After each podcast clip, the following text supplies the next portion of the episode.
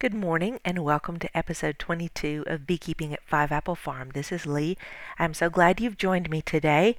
I just want to say thank you to all of you who have taken the time to leave feedback on iTunes and or um, who have left a comment or written me on Facebook.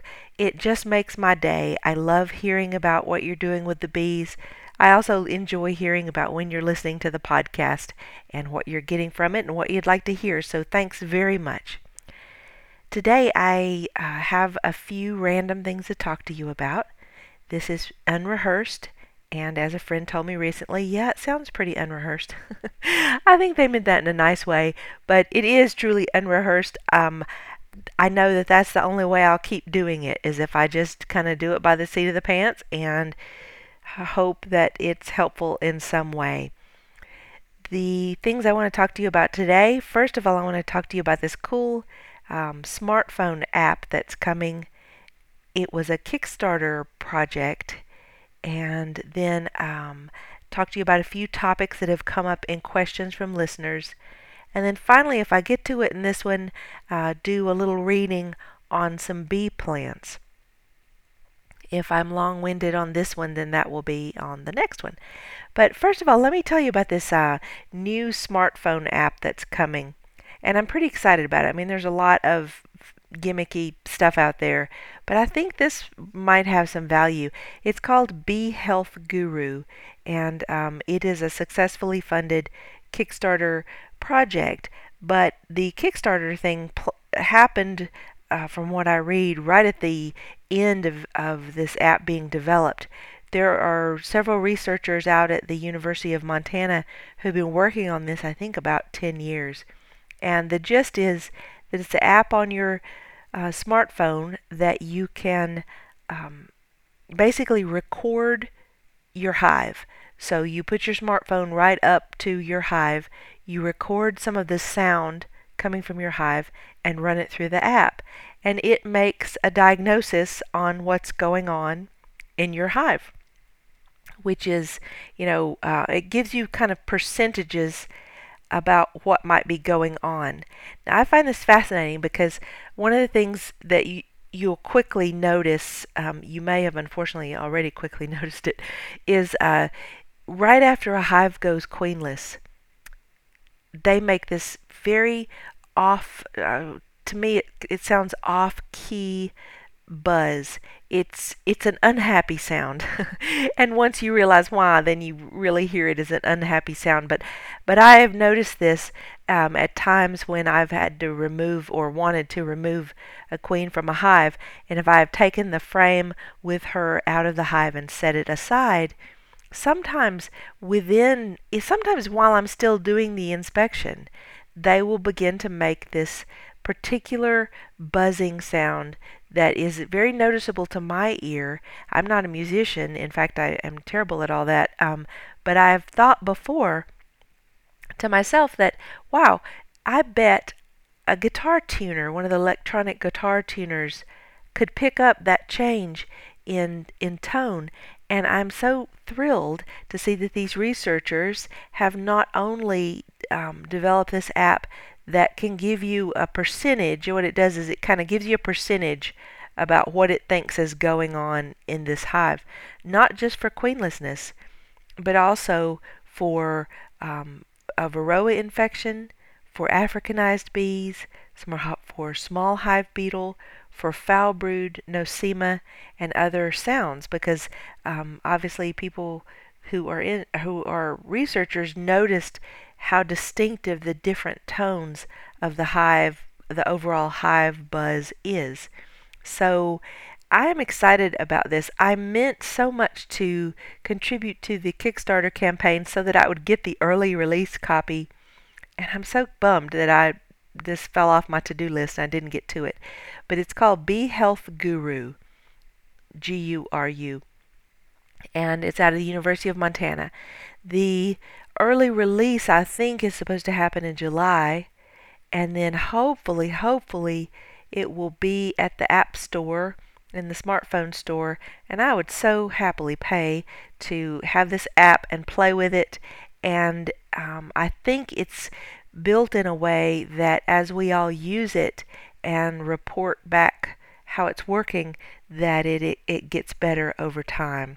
So look that up. Bee Bee Health Guru, a smartphone app for beekeepers on Kickstarter, and you can um, read about it and then follow it if you're interested. So, the other thing is, I recently listened to a great podcast that I want to tell you about. It's uh, Mandy Shaw in Beekeeper Confidential, and I'm flipping to it right now so I can tell you about it. So that's Mandy Shaw, Beekeeper Confidential, and she recently interviewed Samuel Ramsey, the most really young, wonderful bee researcher who is such a fun and delight to listen to.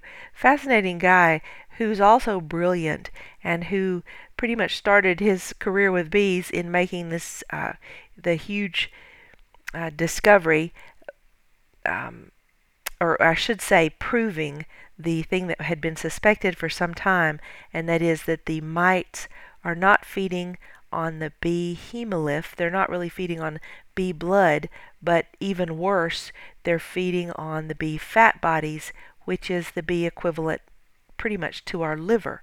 So that's even less cool than hemolymph.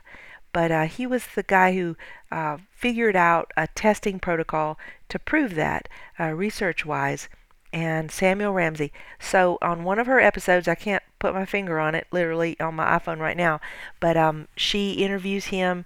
It is a funny um, interview and also amazing and also scary because the next the mite that he is now studying is an, an another Asian mite.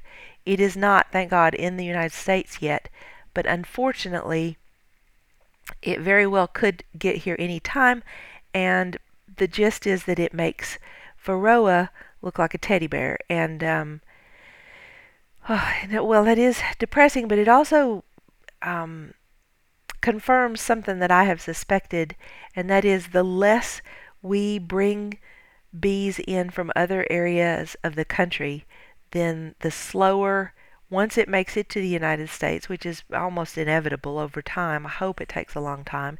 In fact, I would like to be old and one foot out of here when it does, but I don't know if I'll get that lucky. But um, when it does make it to the United States, you know, it will probably come in on one of the major, you know, port areas, and then it will begin its spread across the United States, much like Varroa did. Well, whenever we are spreading bees around. Um, that's one of the ways it's spread. Sadly, it will probably be almonds that that you know do the bees in with this this new mite. Almonds are about the one thing that I've given up in protest, just because they are so terrible for our bees in terms of creating a, a kind of because as you probably know about i don't know 80% of the commercial bees 70 80% of the commercial bees in the united states go out to pollinate almonds. They are hired out and trucked out to pollinate almonds which are not a very nutritious pollen source. So it's early spring. All they have is almond pollen uh, which creates a poor nutritional um, situation. They're they're crammed into these orchards from all over the country. So bees from all over the country, hives are crammed into the orchards. So they're rubbing elbows. It creates a real refugee camp situation in terms of disease spread. Then they bust up the refugee camp, ship them back all over the country, and so, whatever brand new disease is out there, now it's distributed to all over the country. And um, this is one reason I'm really glad I do not live in an area of commercial beekeeping where bees are trucked back here from almonds because, I, you know, I don't want to be the first one to get the new disease. I mean, nobody does, and my heart goes out to beekeepers in those areas. But um, the less we truck bees and ship bees around the country, then the better it's going to be. I have always thought that there would be a time, probably not long, when I would no longer order queens from other parts of the country because of fear of disease coming in with them. I feel like I'm probably getting to that point pretty quickly. Um, well, anyway, that's I'll, I won't go down that rabbit hole, but um, anyway, pay close attention, do Google searches and things to find out where the new diseases are in the country and try your best not to get bees from those areas for anything, any reason. And, you know, let it be as slow getting to your area as possible. And so the less we move bees around, the slower uh, the diseases travel. I remember when I lived back in the Ozarks in Arkansas, there was this old fella who I was a friend of. Uh, he was not a beekeeper, but we were talking bees. He was very much interested in biology and had watched this one particular farm in a pretty remote area of the Ozarks, you know, for his whole I don't know, he was 85 or so I think when I when I met him a few years ago, and he remembered distinctly when the varroa mite had come to that part of the Ozarks because the beekeepers that he knew um, knew exactly when they came because apparently a truckload of commercial bees coming, I assume, back from somewhere turned over uh, on a, one of those mountain roads. And immediately after that the beekeepers in the area suddenly began losing their bees. And so it was very distinct like a day on the calendar when everything got to that remote area. And it was very sad uh, hearing that story. And i know that well so many areas go through that almost any given day so uh, keep an eye on where the diseases are, where the new bee diseases are. Get familiar with them and keep an eye on it, not in a morbid kind of way, but in a smart kind of way to immediately stop getting bees from that area uh, of new diseases and try to increase the awareness of that. You know, if um, uh, try to increase the awareness if you have a supplier that's supplying nukes and package bees in your area or even queens. Um, please try to educate them that uh, to, to slow the disease spread down, to try to get all those uh, bees from as close to home as possible because that way you're just getting the diseases that are already there and not bringing any fresh new mess. Okay, sorry, I did go down a rabbit hole. See, now you see why I mentioned that the article could end up being the next podcast. So, the next thing I want to talk about is how to move bees if you have to. And uh, listener asked about this, and actually I've gotten several questions over the spring about people who needed bees, and um, I mean who needed to move bees. And by this I'm talking about local moves, meaning you need to move them from one side of your yard to the other, or you need to move them um, a few miles down the road, or um, there are instances where you've you've had your bees checked for um, diseases, you've got all your health papers, and you need to move them across state lines.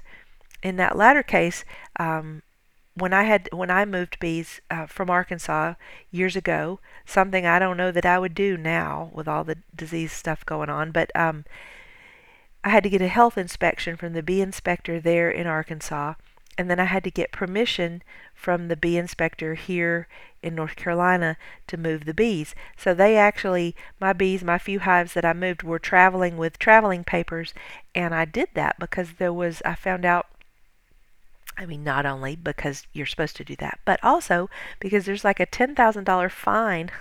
I forget which state it was, whether it was North Carolina, for bringing in hives uh, that did not have their health certificates and traveling papers. And um, I thought that was extreme at the time, but with all the disease stuff, I, I get it now. So my bees got their full deep down inspection in Arkansas, then we traveled here. But it was in the hot summertime. I was very nervous about moving my bees, and I got very lucky that a beekeeper, an experienced commercial beekeeper from Mississippi, gave me the tip that I believe saved my bees' lives as I was coming across in um, late June, coming across the country, halfway anyway. Um, and that was, uh, first of all, okay, so hmm, let me back up. Let me talk about small moves for beginners. So let's say you've put your hive in a place in your yard and you've discovered, wow, this is a really bad place. I really need to have these on the other side of the house, let's say. Then, whatever you do, don't just move your bees. You will it, this is my opinion, but you'll see online people will be like, oh, you know, just put a branch with leaves on the front of the hive after you move them and they'll reorient. Well, yeah, some of them will, and sometimes they do.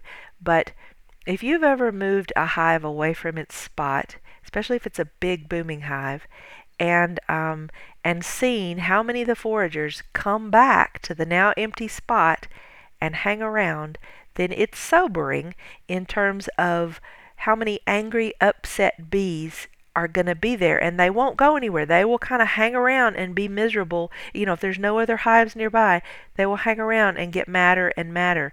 Um, I packed up my bees at night uh, in, in the late evening in Arkansas, but still it wasn't completely dark. And so the people who bought the house, I warned them that out in the bee yard, you know, there could be a group of bees out there, hopefully not many, but they would be angry and to please stay away from them, you know, until the bees wandered off. And I did hear from the owner of the house that that was true, that there was about a uh, softball sized group of angry bees out there where the apiary had been, and that it took them almost a week to um, to wander off.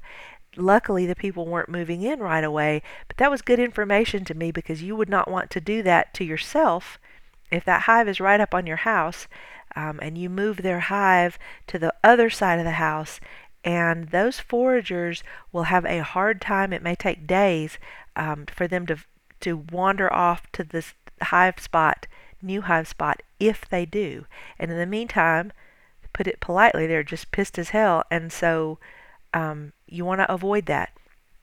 The rule is you want to move your hives either a few feet or a few miles.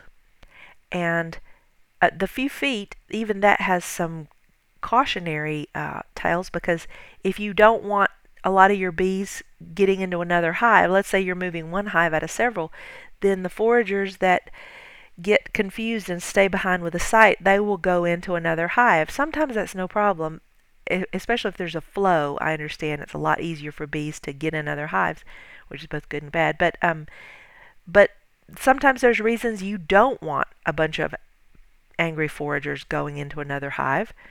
Uh, let's say, for example, the hive you're moving has a disease, and maybe that's why you're moving it, or maybe you're even um, eliminating that hive. Uh, you don't want the foragers from that hive going into other hives. So, anyway, um, the thing about the bees, the foragers are attached to their their exact hive site, and I mean by a, by a, a couple feet specific. While the nurse bees, of course, most of them have not flown, and so they'll stay with wherever you move the hive. The whole couple feet or a couple miles saying is because if you need to move your bees from um, one side of your house to the other side of your house or one side of your farm to the other side of your farm, they need to be moved off site at least a couple miles. Probably three is better, but I think a couple will do. Um, because at, past that distance, you know, past the typical forager range distance, um, the bees, when they come out, it will be different enough that they will go, whoa, and they will reorient to the new hive spot. So this is where an outyard is so handy for so many reasons. And by outyard, it that could also be um, a friend's house that's agreeable to all this, that's more than two miles away. So if I pick up one of my hives uh, at night, you know, screen it off and uh, load it up and that can also be first thing in the morning before everybody gets going and um, screen every all the entrances off close it down strap it up with a uh, ratcheting tie down, put it on the back of a truck, strap it down to the back of the truck, and then move it uh, to uh, my outyard, which is probably several miles from my house. Then, when I open it, they will be agitated at first, but the first thing they do when they come out is they will reorient to that spot. So, pretty much there will be no bee loss. Um, and then, in a couple weeks, a couple few weeks, I can move that hive back to my house and wherever I put them, again, they will reorient. Now, all that's fairly stressful on the bees. You wouldn't want to do this casually, and because, you know, while they're all reorienting, um, they're not collecting nectar or honey, and then it takes them a minute to, well, more than a minute, you know, it takes them a certain amount of days to learn the landmarks in that local area so that they can navigate away and back to the hive. So, um, there is research about the decrease in weight gain that a hive will have uh, the week after it's moved. So um, just keep that in mind. But it is a technique of moving them, you know, more than a couple miles away, letting them reorient for a few weeks, a couple few weeks, then you can move them back to your house or apiary and put them where you want them. And in that, all the bees will stay with the hive. Um, if you, in your apiary, let's say you just needed to move them several yards from where they are, and let's say you might only have a couple hives, then I would do one hive at a time and basically just move them about a foot a day. So, you know, have put up a second hive stand, move the hive, they'll go to the new hive about a foot away, as long as the other hive isn't closer. Um, and you can move them stepwise like that every few days. I've had to do that in my apiary where I just needed them on the other end of my hive stand and there wasn't another hive on that particular hive stand. And you can move them um, a foot or two a day if they're if that's kind of the only hive in that area and and they'll find their way and that way you can you can inch it down and get them where you want to go. So that's the dynamics of moving a hive but now, if you have to take your hive a ways, let's say, bless your heart, I hope not, you have to drive your bees um, across uh, a good distance, and let's say it's the hot summertime, the the threat to the bees is the lack of ventilation and them overheating. They can die very, very quickly with overheating. Just like, you know, dogs and babies in a closed car, it does not take long and it's a terrible beekeeper error to make because obviously the whole hive's dead. Um, wax melts, I believe it's 120 degrees Fahrenheit. Um, and so that would be a giant mess. Anyway, you don't want to do this, and there's a way to avoid it. One is to move bees at night. This works two ways. Once it gets dark, they're all in there. You can screen up the entrances and close up the hive, ratchet it together, um, and uh, they're all in there. The trick that the Mississippi beekeeper gave me was to actually not have the top cover on and actually not the outer cover either. What I did instead was I if you open up, you know, take off the outer cover, take off the inner cover, I put on an extra box, an empty box just to give them space, and then I stapled um, with the big stapler I stapled the bee hardware cloth that they can't get through on top of that box. So it kind of created like a, a chimney, if you will, on the top, and then the whole top of the box was screen. Um, it did rain on me a little bit, but not enough to hurt the bees, and the truck was moving, so there was they didn't seem to mind. But what this does is, he said, what will what bees will do is when they get hot, and they're closed up in their hive, they will go up to the top. And if you if you have the inner cover on, they will cram that whole space so tight that the air can't get through, and they'll actually accidentally overheat and smother themselves. So to fix that, you give them a big empty space above the top bars so that even if they do go up there and cluster, which mine did not, they stayed pretty, most of them stayed down on the bars because the air was moving. Um, and so that putting an empty box on top and screening the top instead of covering the top worked very well uh, to move the bees, and it was a good thing because even though I moved them at night, like I had been taught, you know, because of the heat, um, actually in the er, in the morning when I got close to North Carolina, um, there was a a truck had overturned on the interstate, and I got stuck out on the interstate in the sun. And now it was early morning, but it was late June, and I really fear that my bees might have died had I not done this trick that the Mississippi beekeeper, I don't know his name, but I'll be forever grateful to, taught me of giving your ways bees a way to breathe. And the other thing I was to tell you, really, I mean, staple the thing thoroughly if you need bees to stay in there because I mean I stapled the heck out of it. I had put the same uh, bee-proof hardware cloth on the entrance and I had put it on the top and I had ratcheted the whole thing together and then I loaded them on the truck um, one thing I did make sure was to leave airspace under the hive so that the the I have screen bottom boards so that the air could flow up, but if you put it on a flat surface, then no air can get in there. So I put 2x4 runners under them and that way it allowed air to flow up through the hive and out the top. But still, with all my stapling, every time I would stop to get gas, there would be a few bees escape, and so I left a few bees here and there. Um, so look look careful that they're that, that they're stapled in their well and go overboard about ratcheting them together and to your truck for your own safety as well as your other people in the world.